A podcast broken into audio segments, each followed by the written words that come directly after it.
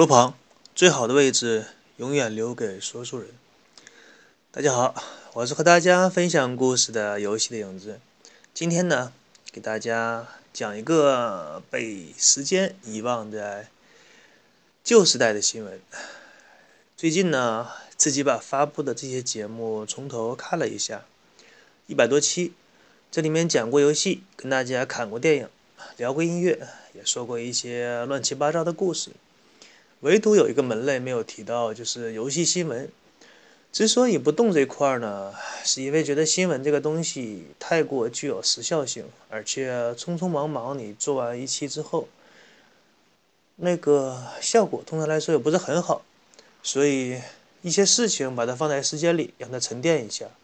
就像人们现在的角度回首以前一些事情，以前的一次考试或者上班时的一次迟到，当初令你懊悔不已，非常生气，但是现在想一想，也就没有什么介意的了。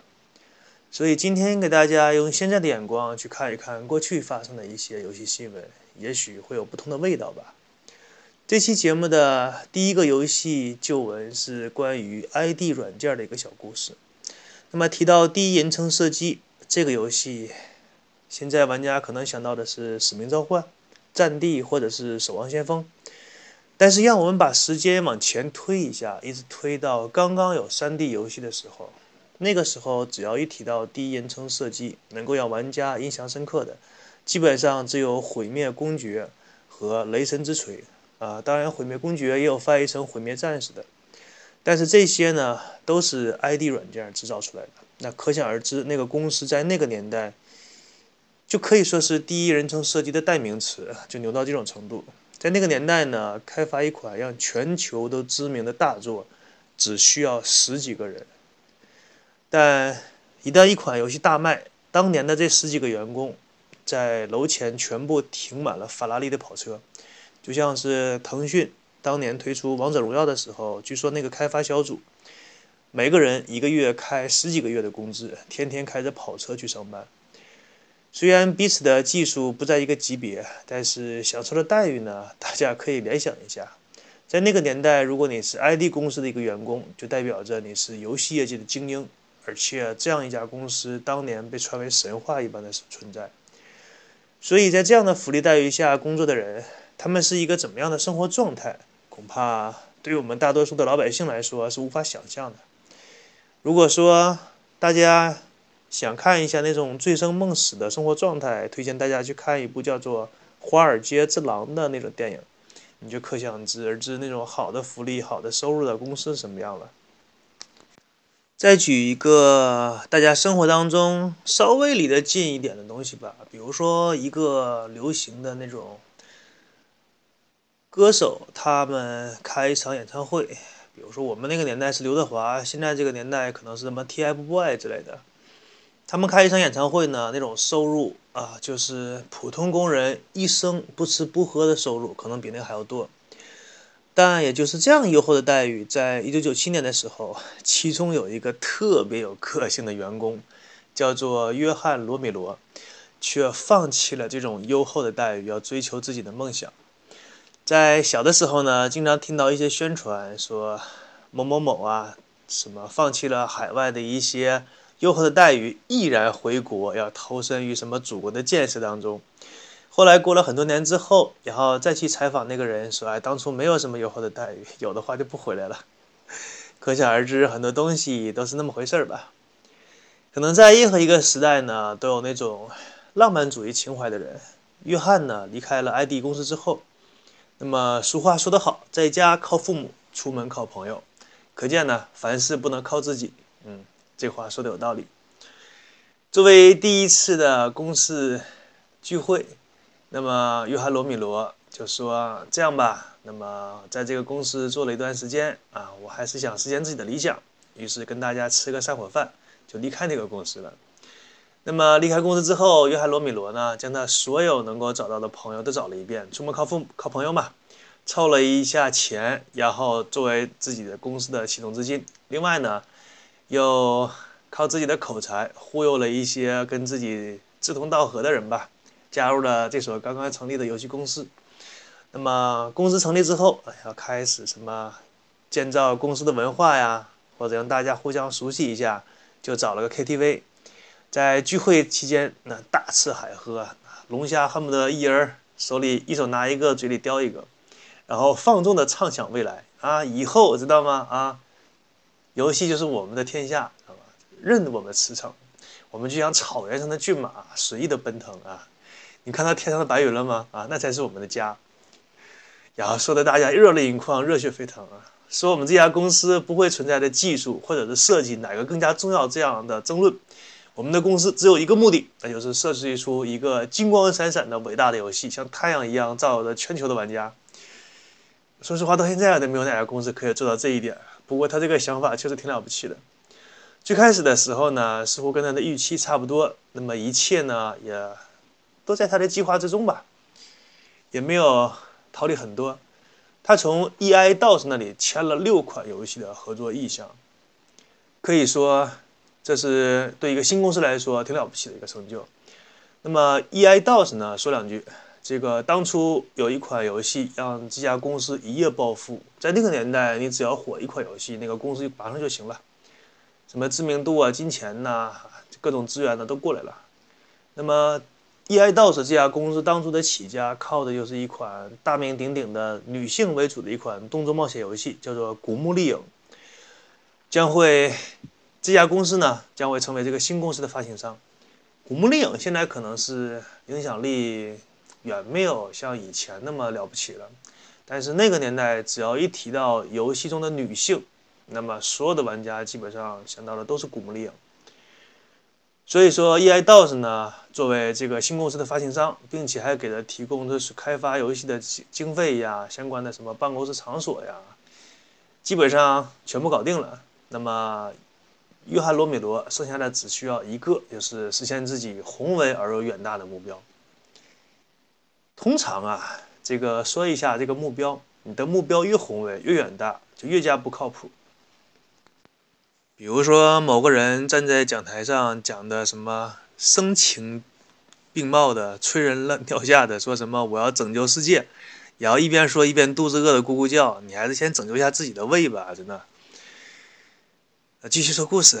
那么这个时候呢，如果他一步一个脚印的慢慢来打造自己良好的游戏品质呢，也许这个事情你就算是没有做到他像自己同事夸奖的那样，你至少做的差不多的一个游戏也能出来。但是罗米罗这个时候呢，就开始玩票了。他想尽快的实现自己的目标。那这个俗话就说得好啊，这个萝卜快了不洗泥。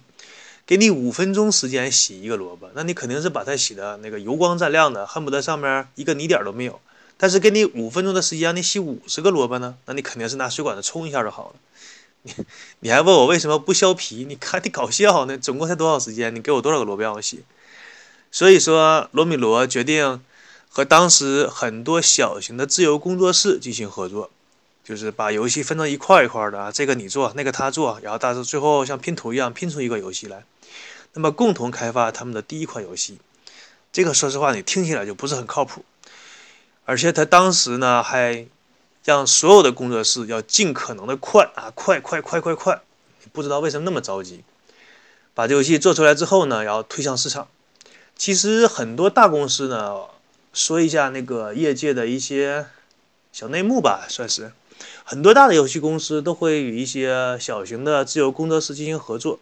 这些小型自由工作室，你可以说鱼龙混杂吧，有实力非常棒的，像 Live Five 这样的做过《勇者斗恶龙》啊，或跟索尼第一方合作这样的有很有实力的白金工作室之类的。那么大多数呢，都是一些水平很平庸的。如果说特别有实力的话，那么他这工作室也会出名。只是挣扎在温饱线上的那种制作室，但是你与他们合作呢，这个就很考验一个大公司它的那个执行能力了。首先，你要对这些工作室的技术和能力，以及他完成你给分给他分配下去那个任务的那个水准，你要有很综合的一个考核。你不能说就是扔过去，然后就给你点钱你去做吧，然后就不管了，那不行。另外，你想做一个什么样的效果，一定是要派一个专人守在那个工作室去盯下他完整的这个进程，随时让他们更改，否则的话，那做出来就是一团噩梦。但是罗米罗呢，显显然不是这么做的。理想主义者嘛，大手一挥，啊，钱给你打过去了啊，五十万，赶紧给我做出来。然后你们就给我快，一定要快啊，加班加点给我干啊。至于做成什么样啊，你办事我放心，你放心，他自己都不放心。那你这么说话办事的话，那那就不等着倒霉，还还等着什么呢？用那个当初一部室内喜剧的经典的话说：“你走快一步追上倒霉，走慢一步倒霉追上你。你站在原地不动，嘿，倒霉从天而降，嘣儿砸你头上。”那么罗米罗呢，简直显然就是这样一个状态。他们所开发的第一款游戏叫做《领土》啊，听起来挺大气的，恐怕很多人都没听说过这款游戏。这个很正常，因为这款游戏在当年都不出名，更不要说过了这么多年。这款游戏当年呢，花了投资商几十万美金的开发费用。那个时候几十万美金，绝对顶得上现在几百万美金，以及十几名员工一年辛苦工作的时间，还不算上那些小的什么游戏工作室。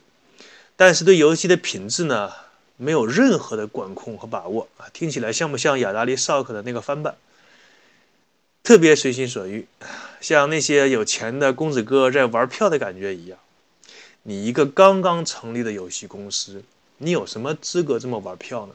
你不要说你这样的游戏公司，当年全球有名那种雅达利怎么样呢？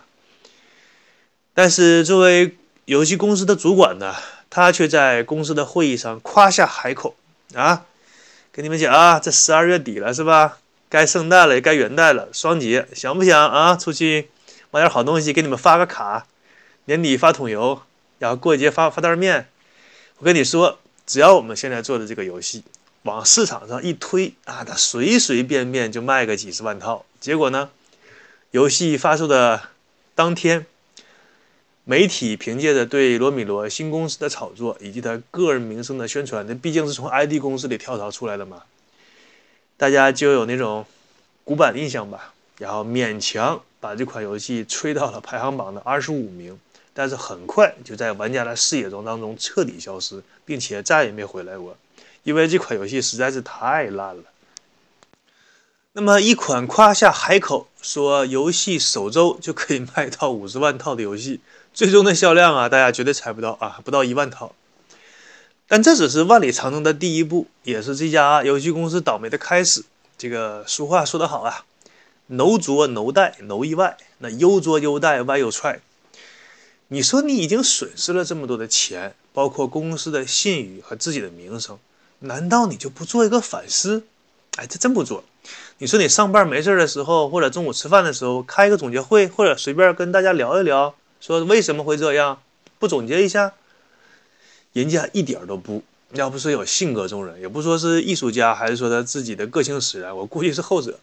不就是赔了几十万美金和一年的开发时间吗？算得了什么？嗯，这只能说明啊，我这个第一次开发这款游戏不够大啊。我是做一个大作呢，就会大卖了；小做小卖，大做大卖嘛。也不知道是哪来的这种想法。这种刑法呢，在那个时候叫做自我，在现在呢叫做中二。那人家青少年好赖不济是在十几岁的时候犯一个中二，你可以把这个过错推到荷尔蒙的身上。那么这家公司可倒好，到了中老年开始犯中二，你这个青春期躁动来的比较晚了，是吧？几十万美金输掉，觉得不过瘾啊，于是把自己全部的身价直接这回直接就收哈了，估计房子都搭理了，投了一千万美金，一千万呢，那可是美金，开发一款游戏。叫做大刀，你不要说那个年代，就是现在一千万美金，它也不是个小成本制作呀。而这款游戏的制作人罗米罗，为了强调游戏设计的重要性，而刻意弱化了游戏在技术方面的表现。你这个就真的就完全没有必要。你已经投了那么多钱了，为什么不把每个地方都尽量把它做得好一些呢？哎，反正我是不太理解吧。结果，在一九九七年 E 三的展会上，ID 拿出了当时传世名作《雷神之锤》的第二代作品《雷神二》，成为了全场瞩目的焦点。然后人群呢，迅速将他们的会场围拢了起来。与这个非常热闹的景象相比，投资了一千万美金的大刀这部作品，他的展台面前冷冷清清，你简直需要多雇几波街头大妈在这个地方跳几场广场舞来烘托一下气氛了。但即使是这样，他依然不思悔改啊，将游戏整整开发了四年，到两千年才发售，用了四年的时间，六十个人开发，然后投资上千万美金的预算，换来的只是四个字的评语：垃圾游戏。著名的游戏网站曾经给这个游戏打分四点六分，还有我打一个三分的那个游戏网站我记不清了。更为经典的是，这款游戏发售不超过一个月的时间，被零售商半价开始抛售。半价什么概念？那基本就是跳楼一样的价格。那就是说，你这个东西已经你不清仓的话，都开始占货架的位置了，就必须甩出去那种感觉，才半价开始往外卖。可见这款游戏的品质呢，已经差到了什么程度。后来呢，罗米罗的名声彻底在电脑游戏开发器当中烂透了。再也没有人给他投钱，也再也没有人愿意跟他开发游戏。所以呢，他他自己说他是放弃了这个平台，但是只要智商大于大于零的人呢，都看得出来他是在这个平台上混不下去了。于是呢，他就开始开发掌上游戏啊，像 GBA 啊什么这种掌机。我估计他现在的话就可以开发一些手机游戏嘛，也不需要多少成本。正好你的艺术风格怪异一些，有一些猎奇心理的玩家还可以尝试一下，说不定还挣钱了呢。其实我个人倒是比较看好他这个选择，因为你做一个游戏设计师来说，选择掌上游戏平台的话，第一没有什么技术难点啊，反而能展现你艺术家那种气质和那种诡异的画面风格，说不定像一些什么《智龙迷城》啊，类似于这种小成本的游戏一下火起来也说不定。那么今天呢，这一期就与大家分享了这样一个游戏旧闻吧，也算是我对节目的一个尝试。我是与大家分享游戏故事的游戏领子，感谢大家的收听，我们下一期节目再见，拜拜。他总是只开法拉利悍马，看不上开奔驰的小卡。